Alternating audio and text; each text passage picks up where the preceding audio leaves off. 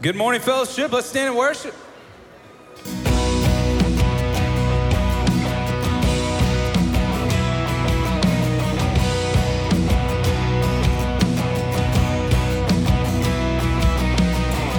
When all I see is the battle, you see my victory.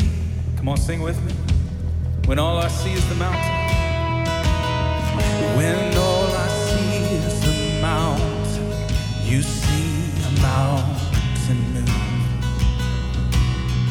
And as I walk through the shadow, your love surrounds me.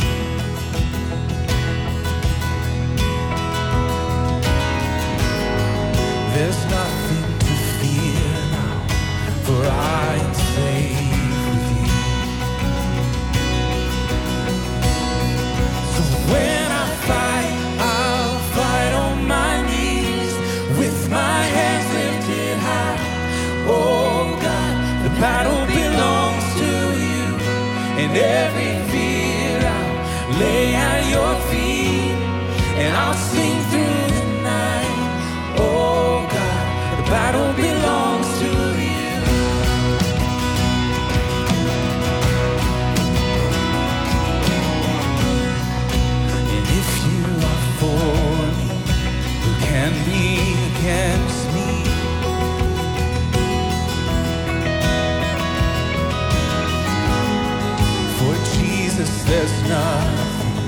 impossible for you. This is good news. Come on, sing it out. When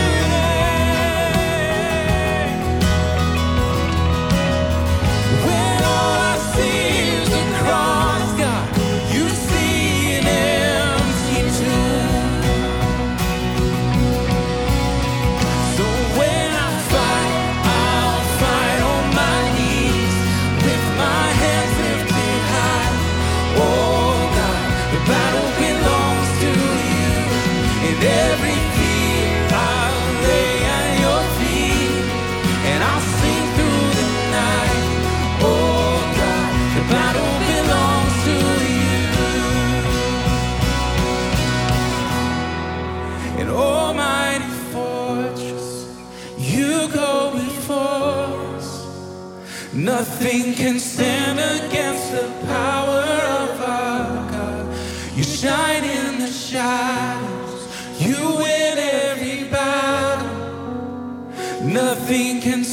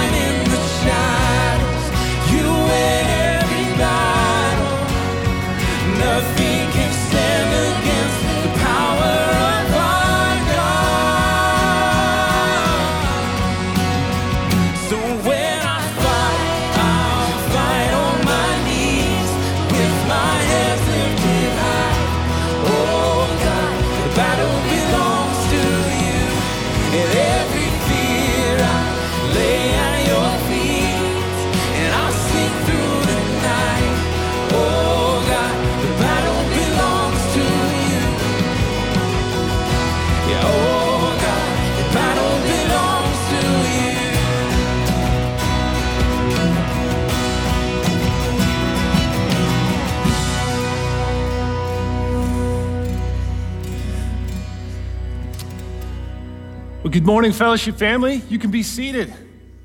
Hey, good morning. My name is Jimmy. I'm part of the community team here in Rogers. Just want to say it is our passion to help you get plugged into the body of Christ here at Fellowship. And one primary way that we do that is through small group ministries. We want to see you belong as a member of the family of God. We want to see you grow as a disciple of Jesus and in your love for him. And we want to serve alongside you in helping you discover your gifts and unique talents that God has given you to bless others and to serve our Lord together. And so, if you're new at fellowship, uh, or if you've been around for a while and you want to take that next step, we would love to talk with you. You can scan this QR, QR code on the screen, or even better, you can stop by the center booth in the foyer. We'd love to talk with you. Welcome, and thanks for worshiping with us today. Hey, a few quick reminders this morning. Uh, first off, every Sunday, there's a ministry across the hall here in the family center that meets at 4.30 p.m. every Sunday. It's a marriage enrichment ministry called Reengage, and it's designed to meet you wherever you're at and to help you take your next step in your journey of oneness with your spouse. And so you don't have to pre-register. You can just show up and start that journey. I will say we're heading into the holiday season. Uh, and we're going to be taking off a few weeks. And so it might be best, if you're considering it, to look ahead to January or February to join us. We would love to have you join us. Hey, uh, speaking of the holidays, uh, who here starts celebrating Christmas early? Maybe October? There's a lot of hands. Y'all are sipping pumpkin spice stuff in July, aren't you? Uh, well, uh, it's hard to believe it, but Advent, uh, family Advent service, is two weeks from this morning and it's something my family always looks forward to this time of year. We're going to celebrate across the hall in the Family Center at the 9:30 and 11 a.m. services on November 21st. And so, I'm sorry, no, it's November 28th. That's one, two, three. Okay, we're three. Was that three weeks? I'm bad at math. I don't even know where we're. What today is? Kathy, that's two weeks. Thank you. Thank you. Hey, so uh, family service, November 28th. I also have a quick reminder about the Operation Christmas Child boxes. If you've picked up a box, it's time to turn them in to booth D. Don't forget about that. Hey, uh, Christmas time, the holidays, uh, for most of us are a time of joy and celebration, but for many people, it's also reminders of loss and pain. And so there's a group that's going to gather on November 16th from 6 to 7:30, a grief share. It's going to be navigating surviving the holidays. And so if that resonates with your heart and wherever you're at, I encourage you to, to join that, uh, that group. Hey, something that uh, I'm excited to share with you this morning uh, is uh, something, a tool that our media resourcing team has been working on for quite some time. And leading that charge is Justin Craning. I want to give him a shout out he has been developing what is known as the Fellowship app. I encourage you to download it. Uh, I did that last week, and it's incredibly intuitive. And the purpose of it is designed to keep you connected and informed with all that's going on at Fellowship. Um, there's some really cool features that are going to be added into it over the next year. Um, side note, my wife, my sweet wife, was somehow put on the beta testing download of this, but I don't think she knew that because there's a prayer sharing feature on there, which is awesome. But she kept telling me, oh, man, there's just so many people that are having like a testing of their faith or something. It's like an unspoken prayer request. Well, turns out it was actually just uh, them being thorough, sending test email prayer requests saying, if, does it even work? So we're being that thorough in the process of making sure that it works for y'all, that even the test emails are being prayed for. So download it if you haven't already if you haven't already done that. Um, one last quick announcement. Uh, there's been a lot of inquiries about the construction on this campus. And so I wanted to update you on the bunker that we're building underground. False, that is not true. We're repairing hail damage on the roofs around our campus, and so that's what it is. Just want to satisfy your curiosity on that. Well, hey, hasn't studying 1 Timothy been a very encouraging and challenging time as a body? Amen. Well, we're going to wrap it up today. And so, um, just grateful for our teaching team and the worship teams who've, and the media resourcing team who's brought this uh, before us. God's word is living and active. And we're going to go to him in prayer right now and just ask him to, to lead and guide our time together. Would you pray with me? Lord, you are our God and we are your people. We're made for your glory. And this morning we want to worship you in spirit and truth. And so guide us and lead our time. Lord, we love you. And we know that's because you loved us first. And we want to keep our eyes solely fixed upon you. We want to stand firm on your word and be led by your grace. And so this morning, uh, we just want to express all praise and glory to your name. And we pray these things with grateful hearts. In Jesus' name, amen.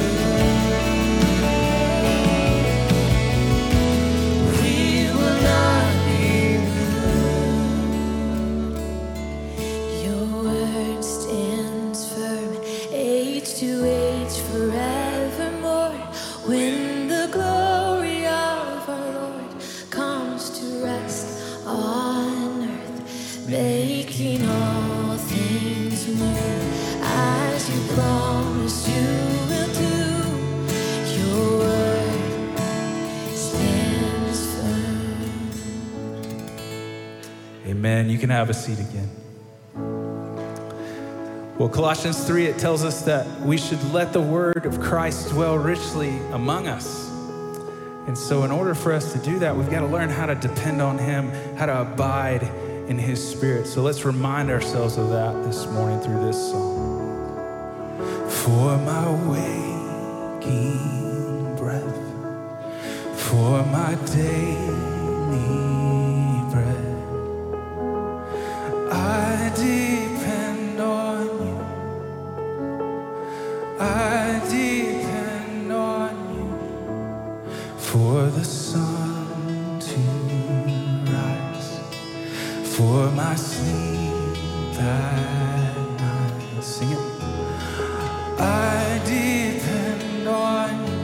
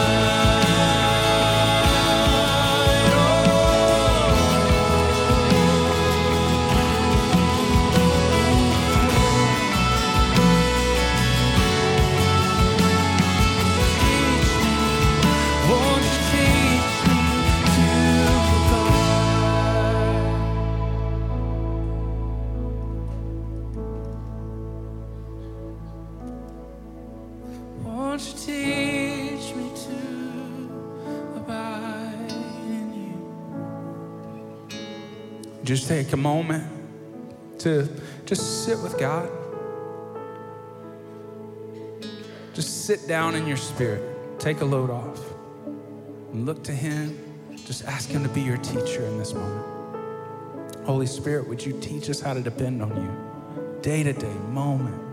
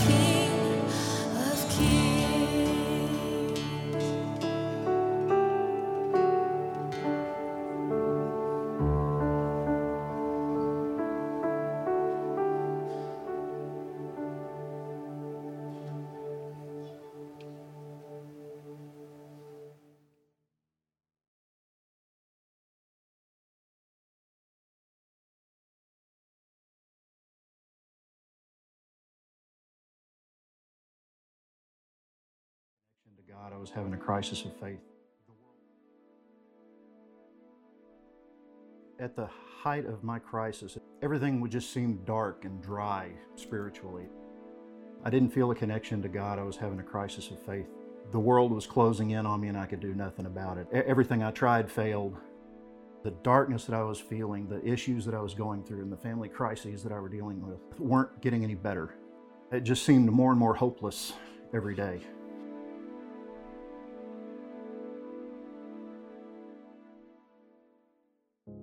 After dealing with this uh, for a while, after you know, after feeling this uh, hopelessness getting worse and worse, God finally intervened through a, uh, a Sunday morning message. God put it on my heart that I needed to get out of this, that I needed to that I needed to reach out, that I needed to stop trying to handle things on my own. I finally saw what it was doing to me physically, emotionally, what it was doing to my family life, what it was doing uh, to my relationship with my wife.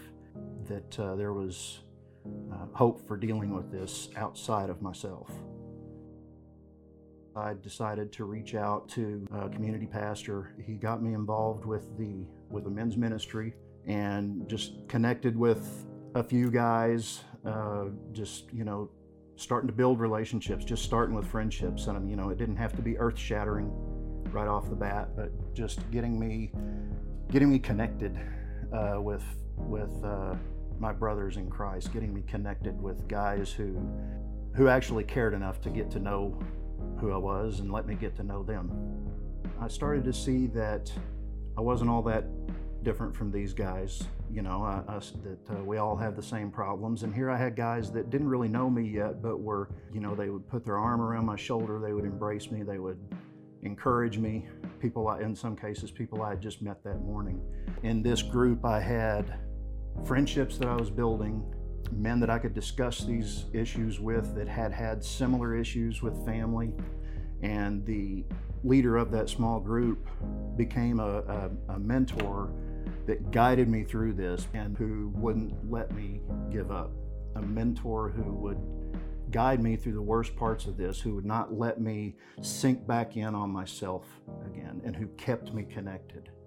Uh, I think that was the most, especially in the early days of this, that was the key thing is just that I wasn't allowed to give up. I wasn't allowed to uh, withdraw and go back to my uh, to my dark corner. The thing about this is I look back over everything that's happened over the past couple of years. What really meant the most to me was that my my problems in the beginning, that darkness that I fell into, that uh, that spiritual drought. A, a lot of it was self-consciousness. A lot of it was the idea that, well, you know, these are all busy guys. They're great guys, but they're all busy guys. They're not gonna. Nobody has time for this. It it meant the world to me to learn that that was not the case. That I was among brothers that truly uh, that truly cared about me.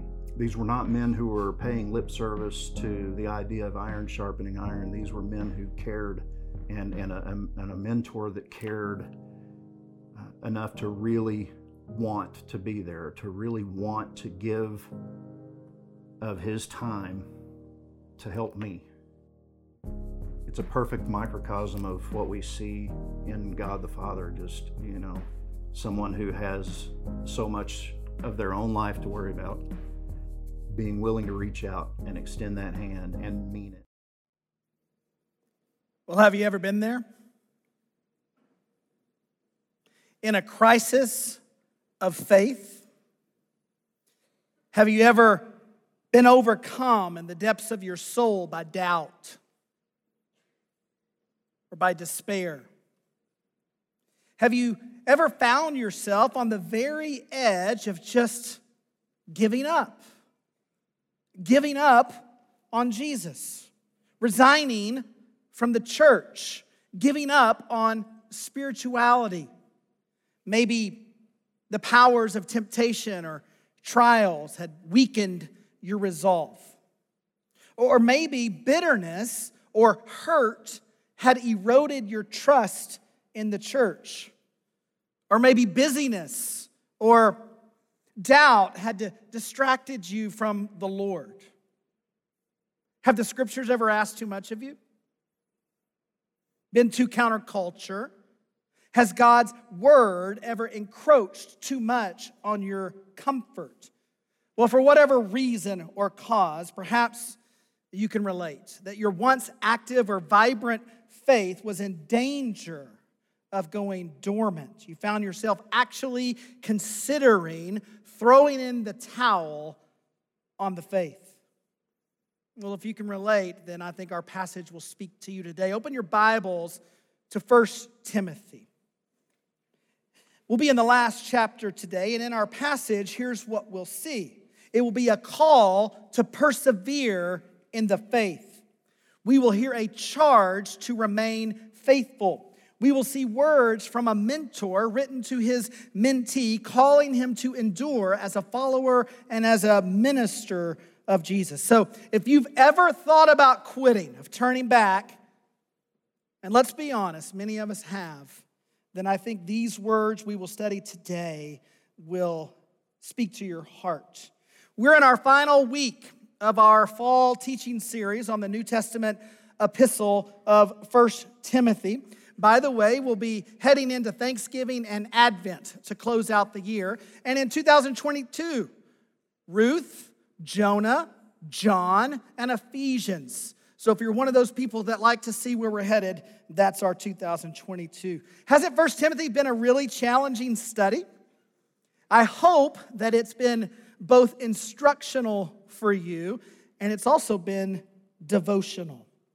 I hope that you've also sharpened your personal Bible study skills as we endeavored to study this book using the inductive Bible study method. First Timothy is one of three books in the New Testament that we call pastoral epistles, and it conveys two primary themes. First is its instruction on church conduct to a young minister, and secondly, it's a call for Timothy to persevere in the faith and in the ministry, and that's the theme the call to persevere that closes out the letter. Let's take a look at chapter 6, beginning with verses 11 and 12. They read like this But you, man of God, flee from all of this and pursue righteousness, godliness, faith, love, endurance, and gentleness. Fight the good fight of the faith. Take hold of the eternal life that to which you were called when you made your good confession in the presence of many witnesses. Verse 11 begins the final section of the letter. Paul closes with this direct and personal challenge to Timothy to persevere in the faith and the ministry. And look at the opening words. Paul addresses Timothy with an esteemed title. He says, But you, man of God, this is his third descriptive title of Timothy in the letter thus far. The first is found in chapter one. He called him his true son in the faith. The second is in chapter four. He called Timothy a good minister of Christ Jesus. But here, he gives him this title, man of God. This is the only place in the New Testament, and Timothy's the only person referenced this way um, in the, the, the New Testament books. But it's used often in the Old Testament to describe, to describe some very significant biblical characters. Look at this list. Moses was called the man of God in the book of Deuteronomy. Joshua, his follower and assistant, was called the man, uh, the man of God. David, the second king of Israel, was called a man of God. Samuel, the first prophet of Israel, was called man of God. And then Elijah and Elisha, those, those towers of first and second king, had the title man of God. What a list! Look at those names. And here, the Apostle Paul uses this title to describe this young first century pastor named Timothy. This is powerful stuff. As Paul began his final challenge, he was affirming his belief in Timothy. This is one of those I see in you moments. He was putting wind in Timothy's sail. He was building his confidence through his affirmation. And don't miss it, he was contrasting Timothy with other characters in this letter, people who had abandoned the faith or who had been teaching heresy. He called Timothy man of God. And he goes on to give him four challenges in these first two verses flee pursue, fight, and take hold. It is like Timothy is in the locker room before the big game, and Paul is his uh, position coach, and he's giving him this inspirational speech. Now, why would Paul need to challenge or encourage or motivate Timothy? Well, we've learned that Timothy's in a very tough situation. He's a young, timid, sickly pastor leading a church in a city that was famous for its Roman culture. It was famous for its cult worship, but not known to worship Jesus. And so Timothy was not only doing church in a difficult place, but the church he was leading was not doing well. There were false teachers that had arisen from within, from his own leadership team. Not only had they fallen away from the faith, they were leading others astray as well. And I am certain that young Timothy must have been discouraged. And you might even speculate, and we're speculating here, that there had been moments when Timothy had penned his letter of resignation and he was ready to quit on the ministry. So we see here the words of a mentor given to his mentee, calling him to stay on task, to remain faithful. Now, if you studied this passage inductively, uh, we've asked you to go through the passage and list some different types of statements, like you might find a, a question in the passage or different kinds of things. In this passage, it's full of commands, full of imperatives. We're going to focus on these first four. Verse 11 begins with flee from all of this. Well, flee from what? Well, certainly this at least refers to what was just prior to this in verses 3 to 10. We looked at these plus verses 17 to 19 last week when Dr. Mark Yarbrough was here from Dallas Theological Seminary. Certainly, Timothy is to flee materialism and greed and heresy. That's what it talks about just prior to this, but it could also refer to all of the negative issues referred to in this letter thus far that derive from false teachers and their teachings and about improper conduct in church life. So, Timothy, flee from heresy, flee from false doctrine, flee from quarrels and conflicts, flee from ungodly behaviors, flee from materialism, flee from greed. Timothy, turn your back on these temptations and run away. You know, as a follower of Jesus, flight is an effective spiritual strategy for resisting temptation. Like Joseph fleeing from the grasp of Potiphar's wife, there are times when departure from tempting circumstance is the best strategy. Repeatedly, the Apostle Paul would write in his letters to flee from certain things, sins, and temptations. He would write to flee the evil desires of youth, to flee idolatry, to flee sexual immorality. And here in verse 11, he calls for Timothy to flee the ungodly desires and behaviors that had creeped into the church at Ephesus.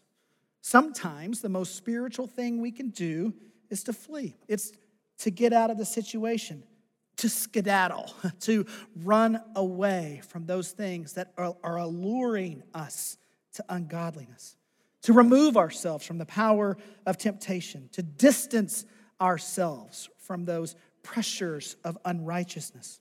So, as we strive for godliness, there are times when option A is simply running away. There are places we need to leave. There are people we should distance ourselves from, circumstances we should avoid. Can you think of any? Do you find yourself falling into the same temptation and trap and falling flat on your face in your pursuit of godliness because of a certain tempting circumstance, person, or situation? I have a friend that stopped coaching youth sports, and he should have.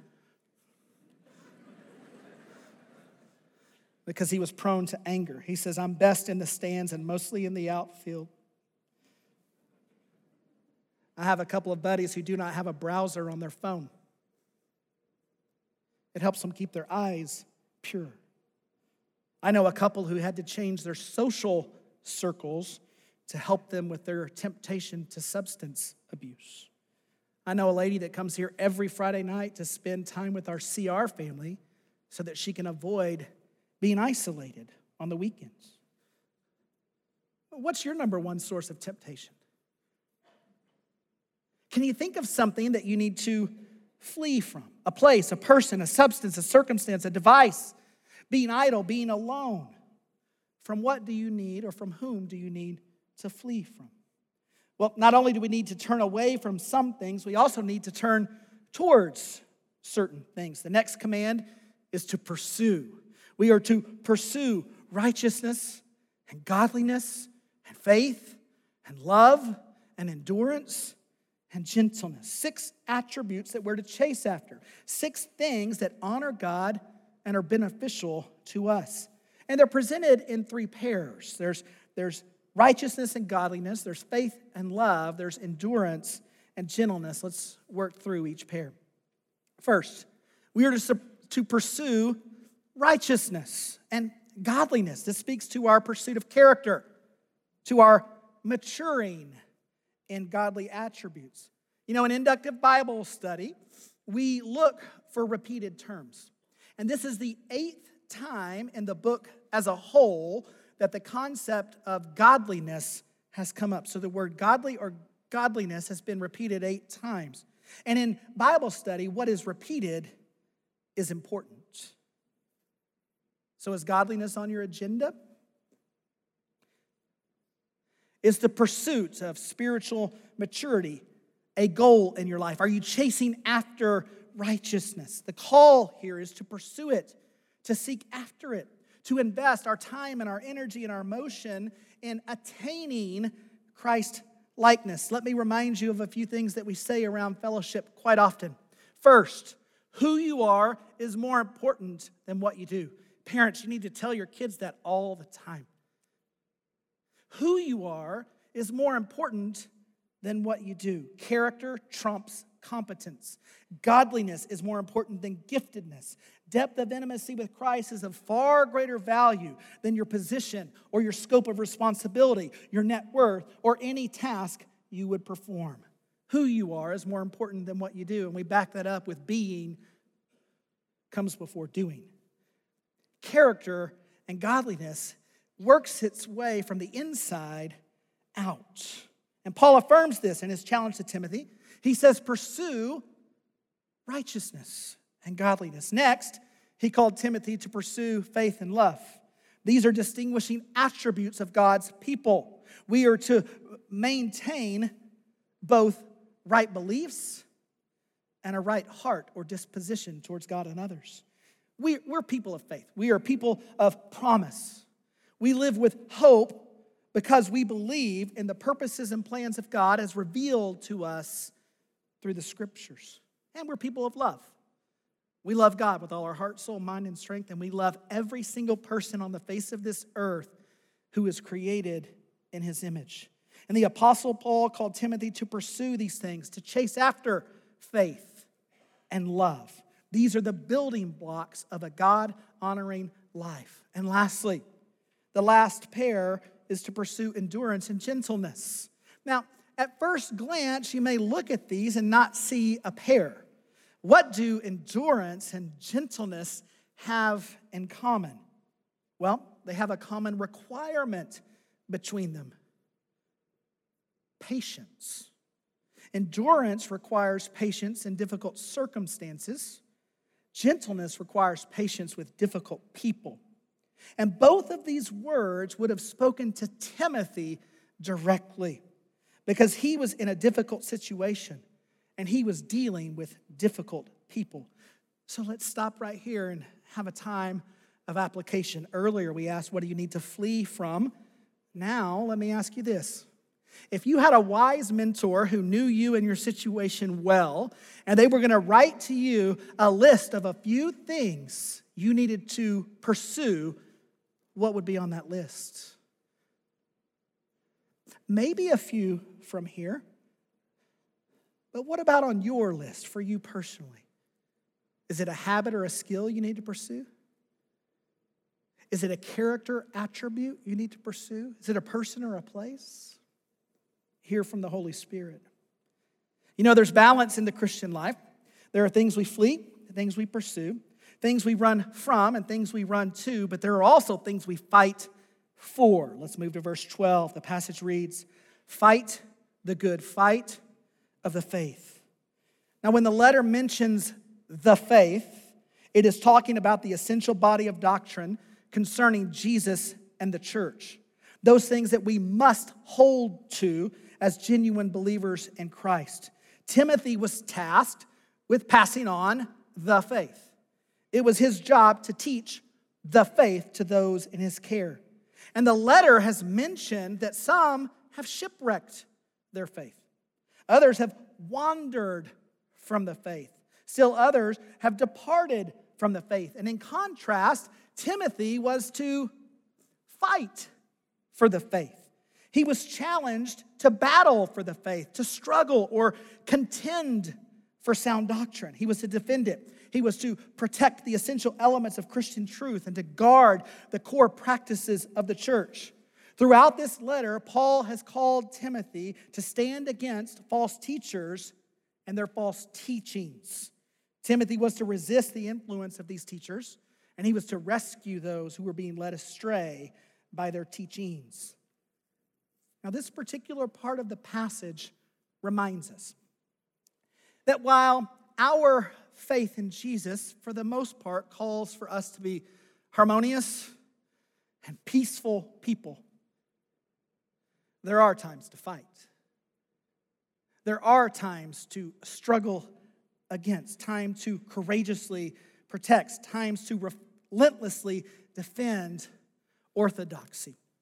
Now, this was written originally in Greek, and that phrase, fight the good fight, in the original Greek terminology, was actually athletic in its nature. And the city of Ephesus had many stadiums and athletic facilities. They can be correctly translated as fight the good fight, but they can also be translated as run the good race. And in the original language, the, the term, it describes voluntary athletic agony, the kind that takes place in a grueling race or match, the kind of fight and intensity that pushes past pain and reason, the kind of relentlessness that ignores normal limitations, the kind of intensity that accomplishes the extraordinary. This summer, me and a few buddies decided to do something really stupid. We decided to ride a 100 mile race. And I guess in the cycling world, I'm not much of a cyclist, that this is kind of a benchmark ride. Like a runner runs a marathon, a cyclist does their century ride or their 100 mile ride. So somebody said, Hey, you want to do it? And we said, Sure. Why not? So we started training. And we started riding 50 mile rides and then 60 mile rides and then 70 and 80 mile rides. Now, the race was Labor Day weekend, so we were training at the end of August when the temps in Northwest Arkansas are hotter than the surface of the sun. And I'm not a great athlete. I learned really quickly that past the 70 mile mark, my body quit. In fact, I have a photo of one of our training sessions. this is Derek Horn. This is at mile 71, right behind Mercy Medical on the Greenway.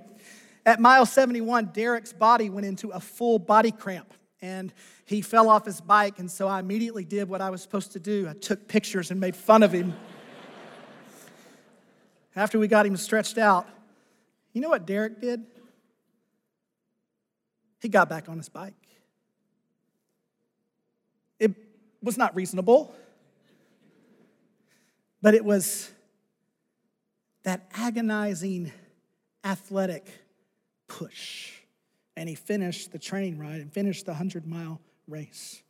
It's with this kind of relentless intensity, this kind of pushing past the pain, that Paul was calling for Timothy to fight for the faith, to defend sound doctrine, to refute false teaching. It was though the fate of the church depended on it. And in Timothy's case, it did. So, so for us, in our context, when is it time to fight? Well, follow the leadership of the Holy Spirit, but I will give you at least this list. These are fellowship's core beliefs. Our doctrinal statement's much longer, but these are our core beliefs. These are things that we would fight for, like the authority of Scripture or the Trinity or Christology, the full deity and humanity of Jesus, or the substitutionary atonement, the belief that our sin is imputed to the cross and God's righteousness is exchanged or credited to our account. That's worth fighting for. Or the belief that salvation is by grace through faith alone in Christ alone. Or the belief in the virgin birth, or the physical bodily resurrection of Christ, or his one day return to this earth. And at fellowship, we would fight for the belief in the priesthood of every believer. And these essential doctrines, these core beliefs, we contend for the faith. The last command in the first two verses is for Timothy to take hold.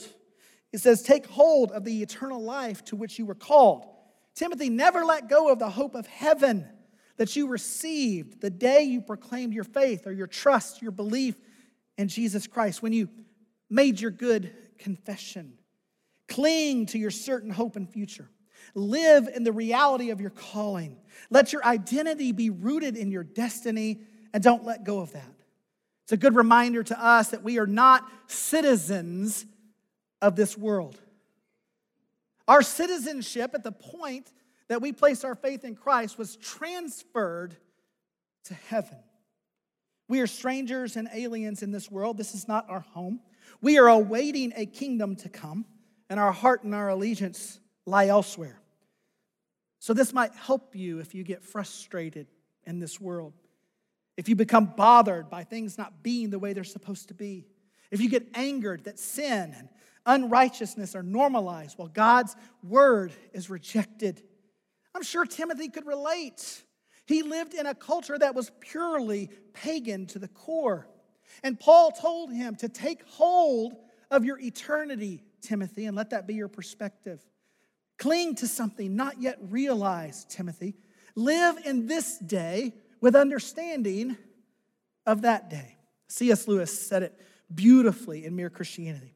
If we find ourselves with a desire that nothing in this world can satisfy, the most probable explanation is that we were made for another world. Take hold of your eternal life, Timothy, and live in that hope. So flee, then pursue, then fight, and then take hold. This is intense stuff, but it's going to get heavier. Look at verses 13 to 15 and 16 the Apostle Paul bolsters his call to persevere with a solemn charge. He says, In sight of God, who gives life to everything, and of Christ Jesus, who, while testifying before Pontius Pilate, made the good confession Timothy, I charge you to keep this command without spot or blame until the appearing of our Lord Jesus Christ which God will bring about in his own time. God, the blessed and only ruler, the King of kings and the Lord of lords, who alone is immortal and who lives in unapproachable light, whom no one has seen or can see, to him be honor and might forever. Amen. Paul said, Timothy, before God and his son Jesus, I charge you. Timothy, I call two of the greatest witnesses you can ever call the Father and the Son, and I charge you, don't quit. Do your job, Timothy. And he reminds him that he has a divine audience. He is working out his faithfulness in the presence of God the Father and his Son, Jesus. And he says, Timothy, don't forget that Jesus, in his time of crisis, as he stood on trial before Pontius Pilate, he did not waver. He did not compromise. He made the good confession, and Paul called Timothy to walk the same road, and he's calling you and me as well. Paul is laying it on thick here. He's motivating, he's inspiring. The charge is found in verse 14 keep this command without spot or blame. It was a call to persevere in Christ, to keep the faith, to endure in the ministry, to fulfill his calling. For how long? Until Christ comes. For what reason? To bring honor and glory to the King of Kings and the Lord of Lords. There's a truth that emerges from this passage that God is honored. He receives glory when his people persevere. When we finish well, when we run the race marked out for us, Jesus is glorified. Enduring in the faith, persevering, knowing, and serving Jesus for the long haul brings honor and praise and glory to God. And this is a true observation. I think a faithful finish is a rare thing. It is the faithful few who will be able to say, I fought the good fight, I kept the faith, I finished the race. Last Thursday, we had a memorial service here at Fellowship. We honored one of the giants of the faith in our church, one of our shepherding elders, Lynn Garst, and on Veterans Day, of course, because he was a faithful soldier. And his daughter, Karen, stood on the stage to the amens of all of us who knew him and said those words about her father. He fought the good fight, and everybody nodded for his country, for his family, and for his, his Jesus. He kept the faith. We read from his journal with his writing through his Parkinson's from weeks before he died. And he finished the race. May we be able to say we did the same. The last two verses bring the letter to a close with a reminder of the Apostle Paul's expectation for Timothy. He says, Timothy, guard what has been entrusted to your care. Turn away from godless chatter and the opposing ideas of what is falsely called knowledge, which some have professed, and in doing so, departed from the faith. Grace be with you all. The final two commands both restate and reinforce Timothy's mission and calling. He is to guard what has been entrusted, and he is to turn away from that which opposes it. Timothy had been entrusted with something very precious the house of God. And he was to guard that with all his might. And he was to do so by turning away from anything that would stain it or blemish it. And so are we, no matter what. We are to live lives that honor God through our perseverance. Would you pray with me?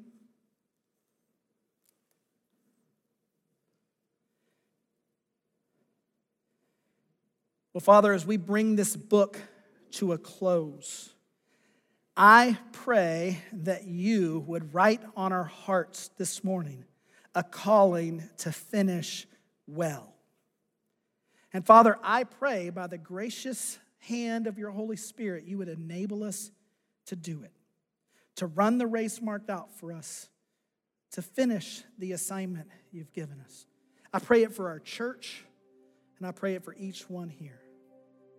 And Lord, I pray that if there's something in our path that would prevent that, you would speak very loudly and clearly to us this morning so that we can correct it. Oh Lord, we love you. We'll do this in your name and for your name, in your glory. It's in the name of Jesus we pray. Amen. I want to close this morning by taking you into a dark day in the life and ministry of Jesus. It comes from the book of John, chapter 6, verse 66. Don't miss the numerology. It's a sad day a day when many of his followers quit. It says, from this time, many of the disciples turned back and no, one, and no, no longer followed him. Jesus had just given a controversial teaching. It was difficult to understand, and upon hearing it, many abandoned him in the moment, turning their backs and walking away. They quit following the teacher. Continuing in the faith was asking too much of but here's what I want you to see Jesus took the moment and he drew a line in the sand. And he looked at his 12 disciples and he invited them to quit too. Jesus turned to the 12 and he said, You do not want to leave too, do you?